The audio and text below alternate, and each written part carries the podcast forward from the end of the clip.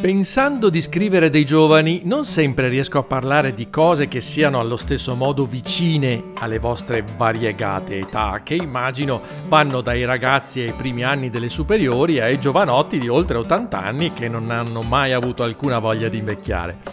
E così sarà anche questa volta che inizierò facendovi la solita domanda birichina. Ma voi? Quando è che pensate di andarvene di casa? Intendete restare ancora a lungo con mamma, papà e fratelli vari o pensate che giungerà presto il tempo di starvene per conto vostro?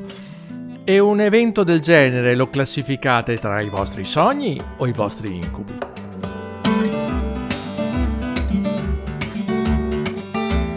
Ovviamente stiamo parlando di una cosa che può prendere vita con modi e intensità diverse Potrebbe accadere che, finite le superiori, andiate all'università lontani da casa, condividendo un appartamento con altri amici, oppure, perché no, che a 22 o 23 anni vi sposiate e magari nel giro di un paio d'anni abbiate già un marmocchio da accudire.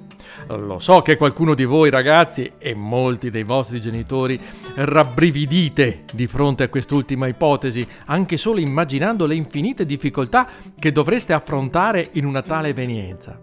Però io sono convinto che molti di voi sarebbero in grado di mettere su famiglia anche così giovani, di lasciare la loro stanzetta e di affrontare la vita con tutte le fatiche, le responsabilità e le soddisfazioni che saprà regalare. Stare per conto proprio, infatti, non si riduce a poter fare quello che si vuole, sottrarsi all'occhio controllore e pur sempre rassicurante dei genitori ma non è nemmeno quella situazione terribile dove tutto si concentra su nuove responsabilità, nuovi compiti, nuove ansie.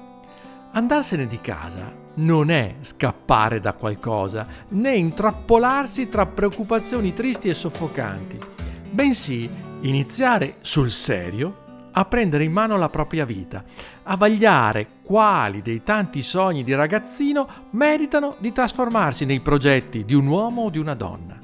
La scelta di un luogo dove abitare, dargli una forma che esprima voi stessi, averne cura, trovare un lavoro per mantenervi, badare a voi stessi e alla vostra salute, fare spese importanti, più importanti dell'iPhone, prendere decisioni che potranno condizionare buona parte della vostra vita, ecco, credo che saranno queste le emozioni più grandi che vi capiterà di provare nel sentirvi protagonisti veri della vostra storia.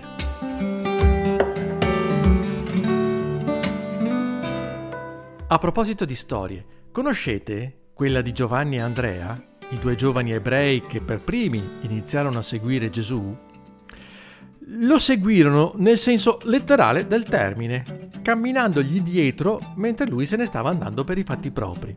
Tant'è che quando s'accorse dei due pedinatori, li affrontò chiedendo loro cosa cercassero da lui.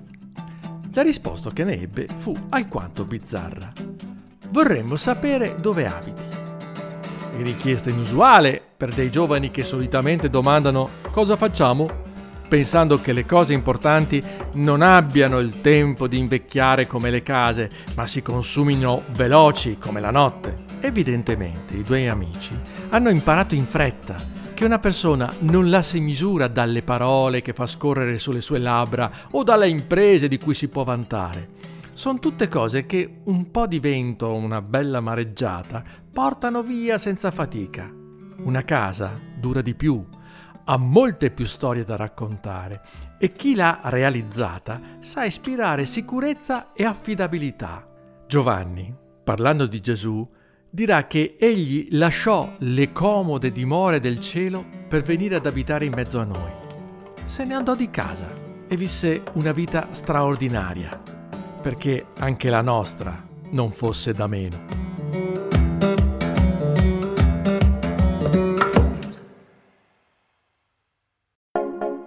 Iscriviti al canale podcast di Chissà chi sei. Ma se non vuoi perdere le nuove puntate settimanali, manda il messaggio Avvisami su WhatsApp al numero 351 921 2825 oppure visita il sito chissachisei.it.